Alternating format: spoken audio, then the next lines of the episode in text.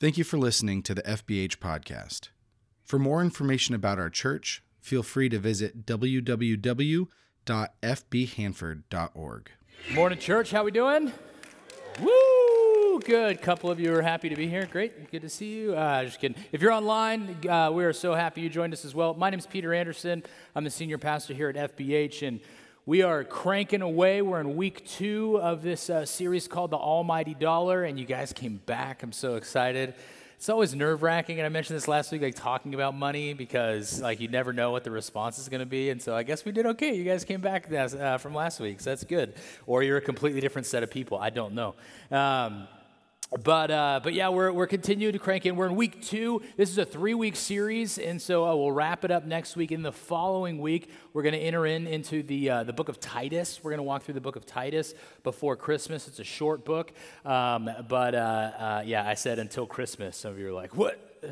Yeah, it's October next week. This week it's October. Oh my gosh!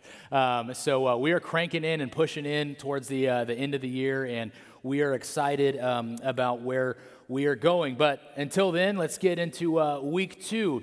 Last night, I want you to know that yesterday, actually, my whole family and I, we went down to Redlands, California. And a lot of you probably maybe don't know where Redlands is. If you start driving south, and you just keep driving south until you get to a point where you're like, why am I here? That's Redlands, California. It's like 4 hours away. I have a former student who got married yesterday. Her wedding was like at 4, and so we did the wedding thing, and then the reception thing, and then so Sarah and I got home at like 12:30 or so last night, and so I was like just bright-eyed and bushy-tailed, so excited to wake up this morning and be with you all. And so today we're going to talk a little bit about the difference between knowledge and wisdom. And so knowledge would be knowing that I can drive down there and make it back by 12:30 and waking up and preaching a message this morning. Wisdom would be whether or not I actually should do it, right? And so there is a very distinct difference here between those two things. And I think largely the American church, America in general, not just the American church, has begun to feast on this idea of knowledge and left out that very important piece of wisdom between the two. And wisdom really is much different. I looked it up. The primary difference, because I'm not smart enough to know this, the primary difference between the two words is wisdom really does involve like a healthy dose of perspective and the ability to kind of make sound judgments about a subject, while knowledge is simply knowing, right? And so there's a famous quote, an author who is now unnamed because everybody says it, but it's, knowledge is knowing what to say. Wisdom is knowing when to say it, right? That would be the difference between those two. And my guess is that all of you have probably known somebody in your life who is like that wise sage in your life, right? Just think back to that person. Like, if you would be totally okay pulling up a chair and just being like, I'm just going to sit here, and can you just talk to me, and I won't say a word. I'm just going to sit here and listen. Not the people who demand that you sit there and listen and don't say anything. That's someone different, someone that you want to pull up a chair with, right? Or maybe you don't have that person, but you watch Star Wars. Okay, that's fine. Yoda to Luke, or Obi-Wan to Darth Vader, who ultimately failed, and it was a complete different sermon. Anyway, right? You know about those, like you know those people who are wise, those wisdom type people. I have a man in my life. His name is Jack Hamilton, and he is that type of person. He actually called me this week. He's that guy that like when he calls, you're like, I have to answer this. I don't care what else is going on. My wife could be in labor right now. I'm going to answer this, but I wouldn't have done that because wisdom. No, but he's that type of guy that I just want to sit and listen to him, and let's have a conversation. And hey, I would call him and be like, hey, this is what I got going on, Jack. What do you think some good advice would be for that? You know, his marriage is healthy. His kids are following Jesus.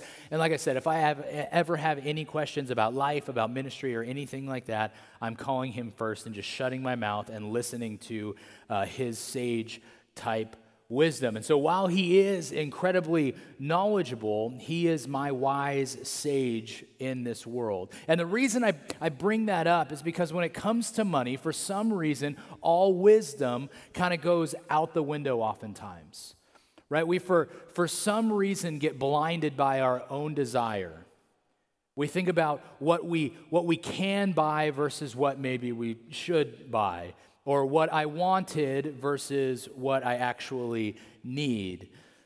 There's a lot of different things. Like sometimes there are things that promise to make our life easier, right? Like Costco has made a killing with that. Like every time you walk into Costco and they always change that front aisle, it's like always to make your life easier, right? Like summertime, it's crazy how they always have towels and sunscreen and watermelon next to each other. Like, oh, this is so simple. My life is so easy now if I can get these couple things, or like a blender that can blend a soda can to shreds because it's totally necessary. Like my life is easier now because of Costco. I mean, I can't afford anything, but my life is now easier because of Costco, right? And so we have all of these different decisions, these reasons for buying things. Maybe it's for fulfillment, or maybe because we think it's going to bring us joy in some way. Like if I can just get that new boat, man, the family will be so much closer, and this is how we condone it, right? Like, oh, think about the great times that we'll have while we do these different things. We can't afford to bring any food on the boat, but we'll have the boat, right? Like we'll feel good about ourselves. And so making financial decisions based on kind of that criteria alone isn't healthy, and it's not God honoring at all. There's no wisdom there. There's actually an inscription that I saw. It's in Deadwood, South Dakota. Yes, that Deadwood, like the cowboy capital, craziness, place of the world. But it's in the Wild West Museum, and it says this. It says, "I lost my gun. I lost my horse. I'm out of food. The Indians are after me. But I've got all the gold I can carry," right? And oftentimes that's kind of how we think about our finances. That's how we think about our money, that you can easily translate this into the 21st century, that we're kind of blinded by our own ambition and can think to ourselves, well, I don't have anything else. I can't afford to eat. My car is broken down. The creditors are after me. But look at all of my stuff, right? And that tends to be just the way that we kind of go through that, and that sort of wisdom we use oftentimes when it comes to that, more blinded by our own ambition and our own desires, and we can think to ourselves, well, I don't have anything else, I can't afford to eat all of those things, but look at all of my stuff. So last week, we talked a lot about philosophy, big picture stuff, right? We talked about how all of it is God's, that your tithe is still 90% short of what is God's, right? We talked about everything like that. Today, we're going to get a little bit more into practicality, which is why I wanted to talk to you about the idea of wisdom. We're going to be mostly in the book of Proverbs, so if you have your Bible, you can flip open or click open to the book of Proverbs, and that's why I wanted to talk about wisdom first. Because Proverbs is a book of wisdom literature. It's why oftentimes you don't see pastors like do an entire sermon series through the book of Proverbs. They'll pick a couple, because each line, oftentimes as you read through the book of Proverbs, is a brand new sermon that you could preach, right? And so for this, we get the opportunity to kind of pull some verses out. They're not out of context. It's just wisdom that we're pulling out, and we are going to apply that to our present day situation. It's something that we wouldn't normally do. So today's going to be a lot more practical, and I want you to think about this message not just like as a message about how to manage money. I'm not Dave Ramsey. I will not take phone calls and give you financial advice. I'm more than happy to take phone calls and pray for you. I'm not nearly as talented as that man is in that specific way, but I can give some kind of spiritual truth about how when we don't manage our money well, our money is going to manage us. That's the reality of the situation when it comes to our finances. If we don't manage it, it's going to manage us, and our attention, our resources, our time, everything that we think is important begins to work against us rather than for us when we don't have good control over our money. So again, while the Bible is not going to be your financial advisor here, it is not going to tell you where it is that you should invest your 401k, because the Bible is not a textbook. Okay, the Bible is going to give us some real practical advice. But before we get to Proverbs, Matthew 6:24 is how I want to frame the whole thing. Matthew 6:24, it says this: "No one can serve two masters." It's a familiar passage. "Either you will hate the one and love the other, or you will be devoted to the one and despise the other. You cannot serve both God and money." It's impossible to do. And so if you think to yourself, oh yeah, I love God, but I'm putting all of my hope in my retirement account, I'm putting all of my hope in my extra shifts that I'm getting, I'm putting all of my hope in this financial security is oftentimes what we call it, but really it is just more and more and more and want and want and want. And there's no way you're going to be able to fully serve God. So in short, either you manage your money or your money is going to manage you. There's a book, it's a little bit of an older book. It's called The Millionaire Next Door. Okay, it was written by a man by the name of Thomas J. Stanley, and he interviews a whole bunch of people as he's going across America, and he compiled all of these things into a book, but the interviews are with people who have a true net worth in excess of $1 million. So these are people who have good financial means, and he found something very, very interesting.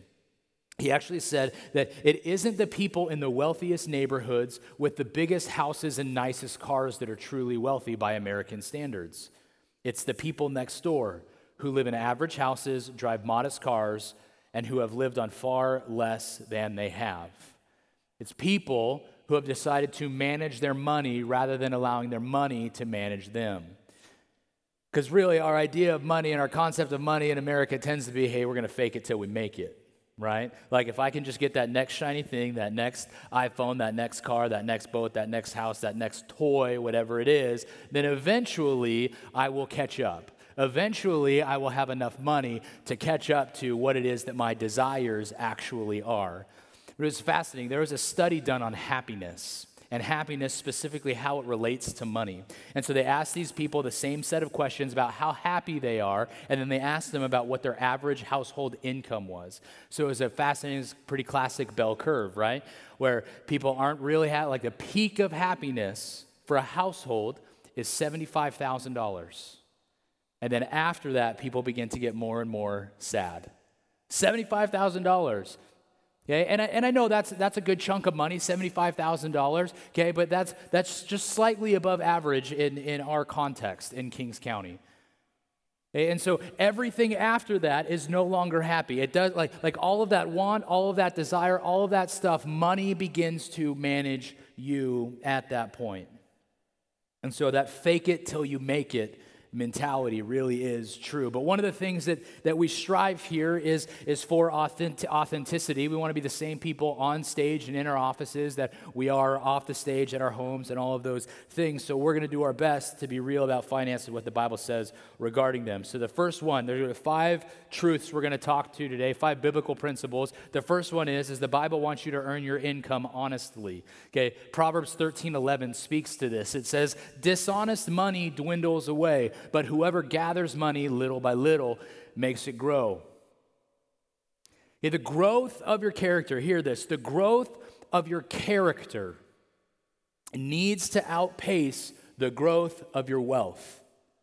Yeah, let me say that again. The growth of your character needs to outpace the growth of your wealth. You know, most people who get rich quick, you guys have seen it, like the things that are heard about, the lottery winners who like hit the jackpot and a couple years later, like they're broke, right? And they have all of these toys laying around their yard that no longer have any value and it wasn't taken care of. And yeah, we won $200 million in the Powerball, but we lost it all last year all of a sudden. And they're like, I don't know where all my money went. Or a really fascinating a trend, I saw it on ESPN, 30 for 30. I forgot what it was called. I think it was called like Bankrupt or something depressing like that, where they took a look at NFL players and their paychecks, their incomes, and then they looked at their financial situation after they had retired. 78% of people who played in the NFL are broke 2 years after retirement.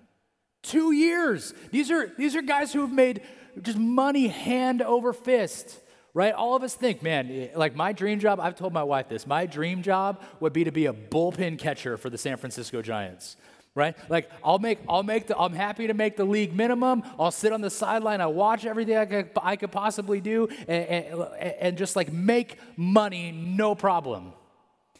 Right, here's the concern with all of this stuff, though. These get rich quick, these people who had no money and then all of a sudden we have a ton of money, is their character did not outpace their resources.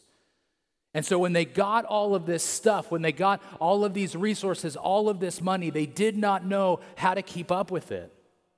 And while most of them, a lot of them, professional athletes and that sort of thing, they work hard and all of that stuff, oftentimes, their character had not caught up. They did not know what it was they were supposed to do with it. And so the Bible, man, it commends hard work. God tells us, he does tell us, hey, rest 1 day a week. But you know what he tells us? Work the other 6. right? So we get, everybody's like, oh, we don't take enough Sabbath. Yeah, well, just work the other 6 and then take a Sabbath. The Bible tells us, hey, get your hands dirty. Go to work. This means that if I want stuff, I should generally work to earn it and be productive with my life. Mostly because God wants to continue to grow our character at a faster pace than he wants to grow our resources. So as we get our resources, we know how to best manage them, steward them. That's why we talk about that scripture, right? If you're faithful with little, be faithful with much. Even last week, as we talked about that parable and the gold bags, right? That field, the one guy who got like the 5 bags, he invested, he got 5 bags more, he got 10 bags. You know what the owner did? He's like, hey, you did so good. You've been faithful with this. I'm going to give you even more. Hey, guy who wasn't faithful, here's his money. The Bible talks about this. I'm going to give you much. And so oftentimes when we go into like these get-rich-quick schemes, whatever it is, we're asking for the long shot, right? We're asking for God to answer all of our problems. God, make me a millionaire overnight. And the problem is our character isn't ready for that.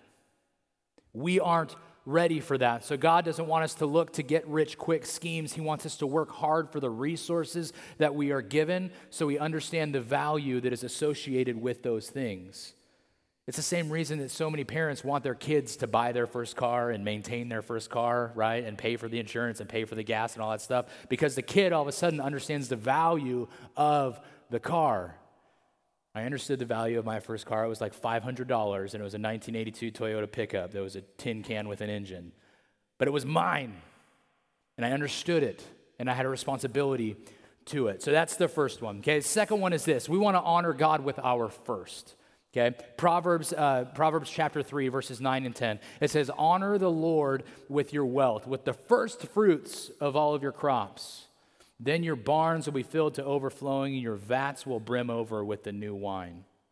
It's the Baptist church, and I talked about new wine and vats. Careful. But it's interesting because it says we want to honor God with our first. And a lot of people, we tend to not give because giving comes at the end of the list, right? We have, let's say you get $1,000, right? You worked for a week, you got $1,000, okay? And you think to yourself, okay, I got all these bills, I got like, you know, $800, and it's groceries, and it's gas. For me, $800 is just groceries. It's fun stuff. Lots of kids.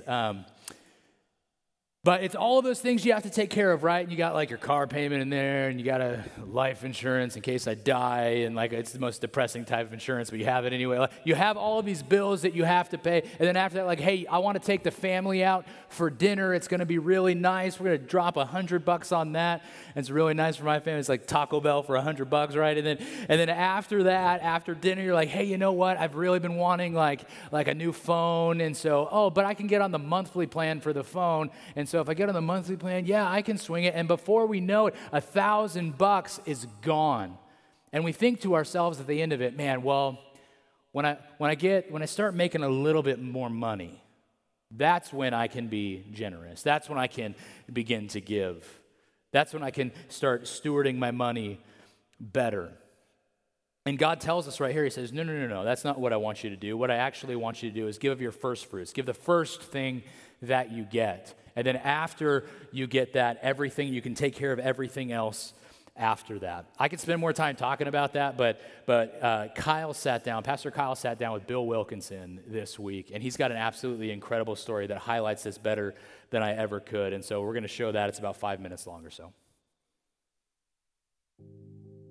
My name is Bill Wilkinson, and growing up, I didn't have much money. We didn't have much money growing up. So when I finished college and I got my first teaching job, I was excited to have money, very excited to have money. What ended up happening is I ended up going through a divorce, my first wife, and even more so, I found out after we split that we were in deep financial trouble to the tune of $60,000 in credit card debt.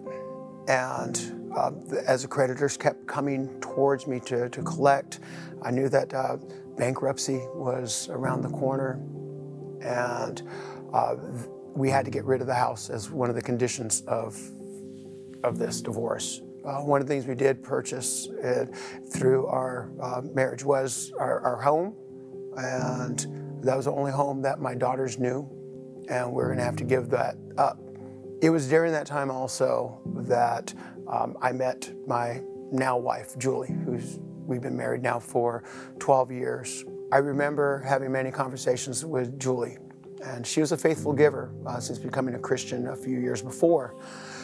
She would always tell me, you have to give your first fruits to the Lord. When I knew that I had to leave the home, and the point came where I had to find a new location, a new apartment. It was in the summer, on a weekday in the summer, and I had to put a deposit down on the apartment that I was going to move me and my two girls in. I remember calling Julie on the phone, and we're talking about I needed to put this deposit in, and we had the conversation again. You need to put your faith in God. You need to put your financial faith in Him, and He'll come through. And I took a leap of faith that day. I hung up the phone with her, and I knew I had to put the deposit in. But instead of putting the deposit in that day, I wrote out my first tithing check here to FBH. I drive home, and when I'm pulling down my street, I can see the for sale sign on my house, which has been there before, but also I saw a vehicle. I think it was a truck that was parked on the side of the street. I pulled into my driveway, I got out, introduced myself, and it was an older couple, friendly older couple. They introduced themselves as Mr. and Mrs. Deist, and I invited them in the house. We walk in, I remember walking through the kitchen, dining room, and we're in the living room, about ready to show them the bedroom area. And I turned to them and I said, you're gonna absolutely love living on this street. It's a great neighborhood, great neighbors. And they stopped me in my tracks and they said, no, we're not looking to move in here. We're looking for an investment property. We want to rent this house out. We don't want to live here. 2 days later, I get a call from Mr. Deist, and he said, Bill, we bought the house, and we would like to know if you'd like to rent it. I said, yeah, absolutely. And so we got to stay. And moving the story along, to know that I didn't have to move my girls out of their home. And then for the next, I believe the next 5 years or so, that ended up being our home once Julie and I married a year later. Ever since I gave my first tithing check, I never stopped tithing. Julie's been a tither years before that, and she's never stopped. And once we married, we tithed without question. Not because we are looking for the gift and the end. That's not the reason. We do it because we love God and we want to give God our first harvest, our first fruits. No, by putting faith in God, you can get through this. The financial hardships that we get ourselves, these holes we get ourselves in, are holes that can be filled. But we start with God, and we give to Him first, and then He takes care of the rest. And I believe that with all my heart.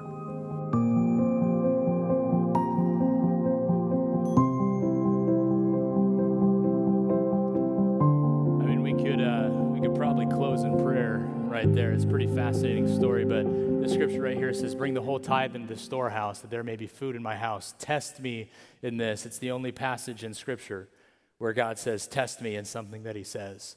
And so that's something that I want to make sure that we glom onto. Bill said two very important things here. Yeah, the first thing he said was the Christianese term that I just read before, was bring your first fruits, bring the first things that you have. But the second thing that I think was equally important was, hey, we don't give because we're expecting the gift at the end.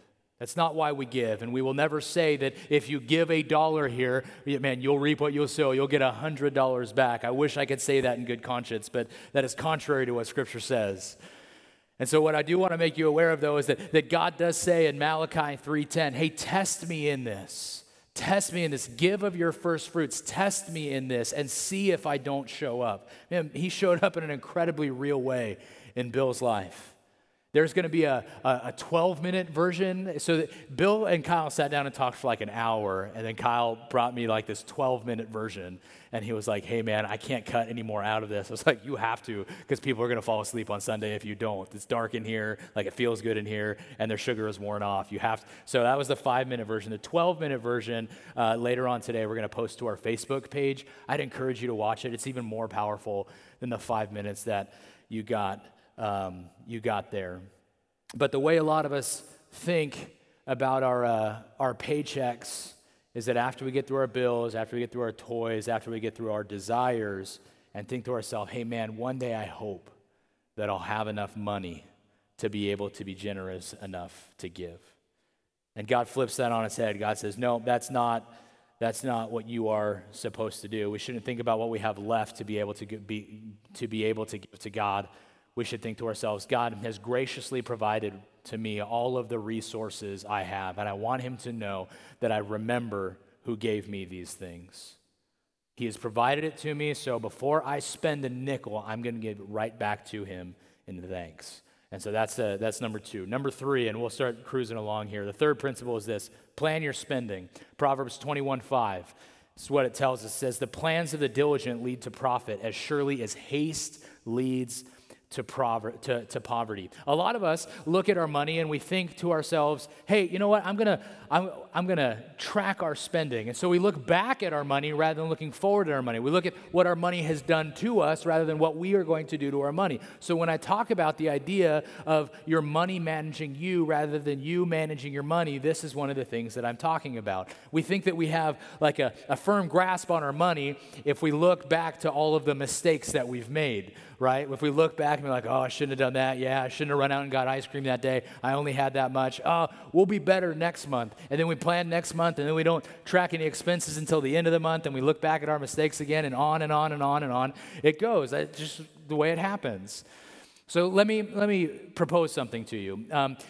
Many of you have been to our annual business meeting at the church, right? It happens in January, and what happens is we come and we review our financials from the year before. This is the money that we spent. This is where it's gone, and everybody agree with that's where our money has gone. Everybody votes, says yes, hopefully. And then after that, we say, okay, those are our finances. Here's now our budget. And we go through our budget, and myself and the stewardship chair, who happens to be Ellen Weaver right now anyway, come up here, and we just take questions, right? Anybody who has a question, we're like, hey, fire away, ask us questions. And we have to give an account for everything that we've budgeted. We said, hey, look, this is our plan. Well, how come this got raised a little bit? Well, this is what we need to buy this year. How come this decreased? Why did this go away? Why are you adding this? All of those things, it's an open floor for us to have to give an account for the budget that we have in place for the next year, right? And then what happens is that year goes by, and then again, we review the financials, and people can say, hey, look, you budgeted $5,000 for this. You spent $6,000. Can you tell us why that went over? We better have a good answer for that. And beyond that, we better have a plan as to how we're going to make up that $1,000 deficit that we had in that account. It makes sense, right? All of us like, yes, that sounds financially responsible. Good for you guys. Good job, church, right? Like it feels good. But let me throw something out there. I think we should have a new way of budgeting. This is what I think we should do. We should say, okay, this is about how much money we bring in every year. And so we're just going to tell you guys how we spend it. We'll track our spending at the end of the year. We'll tell you how we did, and then you guys can agree or disagree. Like it would be a nightmare, right? Like we're going to take all the reins off. We're just going to say, hey, look, yeah, you need some money? Sure, we have this much money in the bank. It won't be an issue. Yeah, but where is the financial responsibility there? Where is the planning there for us to say, hey, look, this is where we're at. This is where we would like to go. We need to make sure that we're planning well. And so in your own lives, I would ask you to do the same thing, right? My guess is your budgeting process and your tracking process might look differently if 300 people got an opportunity to look at it every time they wanted to look at it, right? You and your spouse might have a much different conversation. And that's one of the things I would encourage you with also. Dave Ramsey, and we are launching Financial Peace University in a couple weeks. If money is something you struggle with, if money is something you love and you just want to learn more about, I don't care where you're at on the spectrum of money, join this class. Come check it out. You can sign up online. You can talk to Jeff afterwards. You can talk to Ellen if you know who she is. She'd be happy to have that conversation with you. Okay, but one of the things that you learn at Financial Peace University, there's two types of people in marriages oftentimes. There's the spender and there's the saver. Savers right now are nudging the spender in their seats, right? Because there's usually one of the two. And if you don't know which one you are, you're the spender, okay? Just as a heads up. Okay, but one of the things that Ramsey teaches is like, hey, look, when you're budgeting, you got to get together with the person that you guys are taking an account with, right? So if I spent all the time sitting there and nerding out over an Excel spreadsheet and figuring out where all of our money is going to go and projections and look at this pie graph and all that stuff, I don't speak financial language, so I just threw pie graph in there to impress you all. Is that impressive? But if I spent all this time and I didn't include my wife in that, then she's going to go off and spend whatever she wants to spend, and then I'm going to come back and be like, wait, we didn't budget for that. And she's like, I didn't budget for anything. You budgeted for something, and I'm going to go do what I want to do, right? Like, and so when it comes to budgeting, if you are married, if you have a significant other, and you guys have a joint bank account where you're responsible for your finances together, sit down with that person. Make a plan together and walk out that plan with one another. That would be our goal. Okay, number 4, save for the future. Save for the future. We get this from Proverbs 6:6-11. And can I just tell you real quick, there's a word in here that my dad used to call me. The word is sluggard. And a sluggard, well, you'll just see, and it hurt my feelings every time he did. He said, "Go to the ant, you sluggard. Consider its ways and be wise. It has no commander, no overseer or ruler, yet it stores its provision in summer and gathers its food for harvest," right? The ant, the hard worker, the one that everybody can rely on. Now comes me, according to my dad. "How long will you lie there, you sluggard? When will you get up from your sleep?" It's when I was in high school, and it was like noon, and he would call me anyway.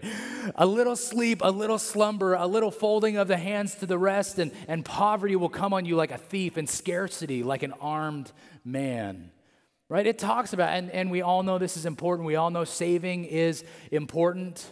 Okay, but going back even to the church's finances, like we have to give an account for those things. So when unplanned things happen to come up, like your budget isn't blown, you already have a resource sitting there waiting for you to be able to take care of it, right? When I got here, man, the church was in financial rough shape. And so we only had, as a church, a couple $100s in our savings account. Like I came and I was stressed, like that would have stressed me out as like an individual for my own home. Forget a church that operates on over $1 million a year of a budget, right? With a facility that is the size of an acre that's built out. Like that is stressful. And so we had no provision in place. And so that's one of the things that the stewardship and I, that we decided, hey, one of the primary things that we need to be able to do is put a plan in place should something crazy happen, like at the church, like, I don't know, like we don't meet budget for a year, or like a pipe burst or anything like that. And so after a couple months here and reorganizing and shuffling our funds and that sort of thing, we now have easily over $100,000 in the bank for when something does go wrong. We have a plan in place for it. I would implore you to do the same thing with your personal finances as well. Things will go wrong. Bad things will happen. And so you need to make sure that you have that plan in place. And then number 5, the most important one, if you don't do anything else, do this one. Appreciate what you have. Appreciate what you have. This is going to be in Hebrews 13:5. It says, "Keep your lives free from the love of money and be content with what you have, because God has said, 'Never will I leave you, never will I forsake you.'" You can only be satisfied with what you have when you assess what it is that you actually have. When you assess what it is that you actually have. I'm not talking about Ebenezer Scrooge counting your pennies on Christmas Day or anything like that. I'm talking about what it is that you actually have, and what the Bible gets at, that my relationship with God is always, always enough. Regardless of your financial standing, regardless of what bills are coming in and coming out, your relationship with God is always, always enough. And in the words of the great theologian, Mary Poppins, she says, "Enough is as good as a feast Enough is as good as a feast. It's a mindset to know that I have enough. So do you have enough? Do you know that even if you lose all of your money, you still have that treasure in heaven that comes as a free gift from God when you enter into a relationship with His Son, Jesus? That's at the end of all of this. You can save all you want. You can be generous all you want. But if you don't have Jesus, at the end of the day, it's all for naught. You have to love Jesus. And I know it sounds very like Christianese, because like, how do treasures in heaven help me pay for my kids' braces now? Right? And obviously it doesn't. But it does remind us to be content in what God has blessed us with. I think this really is, this last piece of the puzzle is why Americans are drowning in credit card debt. You know, the average American individual has over $6,000 in credit card debt. The average couple over 10, and that was in 2019. Credit card debt has gone up 4.1% year over year since then. It's supposed to go up again this year. Okay, so it would put us closer to $11,000 to $12,000 in credit card debt per couple. And I would bet that the majority of that comes from discontentment. That's what I would bet. People not knowing how to not just live their life within their means, but knowing where their true value actually comes from. That knowing that regardless of my paycheck, regardless of my living situation, regardless of whatever it may be, regardless of the fact that, man, my kid's gonna have crooked teeth for a few more years, regardless of whatever those things are, that your worth is not in your checkbook, your worth is not in your savings account, your worth is not in your generosity, your worth is in Jesus Christ alone, period. So if you get nothing else right, get this part right. We say storing up treasure in heaven. But at the end of the day, this helps us realize that our treasure is not here, that we have something far more valuable in Christ than a paycheck will ever provide. And it really does go back to your view of the world, your personal theology of the world. The question is, and it's a weird way to phrase it, but is this life, the one that you are currently living, the most important piece of your life? Most of us, if we're lucky, we're going to get 60, 70, 80, maybe 90 years, cross our fingers, right? And that's exciting. And while we're on earth, we want to do our best. And man, I got the toys and I got the resources, I got the money, and I'm never going to be stressed about anything. Like, it's going to be great. And we put so much time and so much energy into that. But the reality is that even on the 80, 90 plus years that we're going to get on the earth, man, that is a scratch in compared to the cord of eternity that's going to stretch out after us. So the question becomes is, what retirement are you planning for? Are you planning for that retirement when you're 65 plus? If I can get 65 to 85, go on a cruise to the Bahamas, when people still used to go on cruises. Like, is that the retirement that you're planning for? If I can have just enough money to sail off into the sunset, I'll be good to go. Or is the retirement that you're planning for to be able to be wise with money, be generous with money, save your money, and then when you're 85 and you get to pass away into glory, that is the retirement that you've been waiting for? That's the retirement that we need to be planning on. And church, can you just imagine what it would look like if the kingdom of God, the family of God, simply was wise with our money? Beyond just, savings and debt payoff and all that stuff, there's been numerous studies done that talks about when people are no longer worried about debt or no longer concerned about their financial situation, they are more willing to do the things that they feel called to do. This isn't even a Christian study.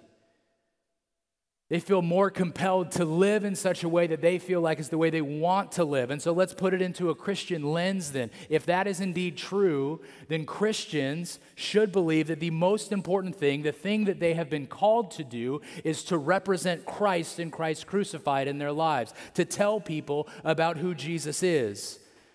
And so if that's true, can you imagine, church, if the church was fiscally responsible with their money, how much more the kingdom would be able to grow? Because the followers of Jesus would then feel freed up, not have the stress, be able to contribute to the places that they feel like kingdom work is being done. Man, the community, the kingdom would be transformed. But we want to talk about money in church. It's got a stranglehold on so much of us that if we were just willing to be wise with our money, to pay off that debt, to put some money away to savings and then just be generous, that the kingdom would be transformed, Kings County would be transformed, the people of God would begin to take up their cross daily. They would move throughout the week, not figuring out how to pay off credit cards, but figuring out how to love people and serve people to the best of their ability. We wouldn't be stressed. We'd be more generous, and we would have the ability to fund those God-given dreams that were put there by our Creator in the first place. Church, we have to be wise with our money so we can clearly articulate what it is that God would have for us and our neighbors throughout the world. Amen? Let's pray. Heavenly Father, God, I thank you. I thank you for this series. I thank you for the challenge that it is for me. And God, I pray that even as we talk about this, we would recognize that last piece, that piece number 5 of recognizing where our worth is. What retirement is it that we are actually planning for? That we would remember that, God, and that we would remember our first fruits. We remember to save and make sure that we're wise with our savings so we have a plan for when things go wrong. And that above it all, we would just honor you with our entire lives, including our bank account.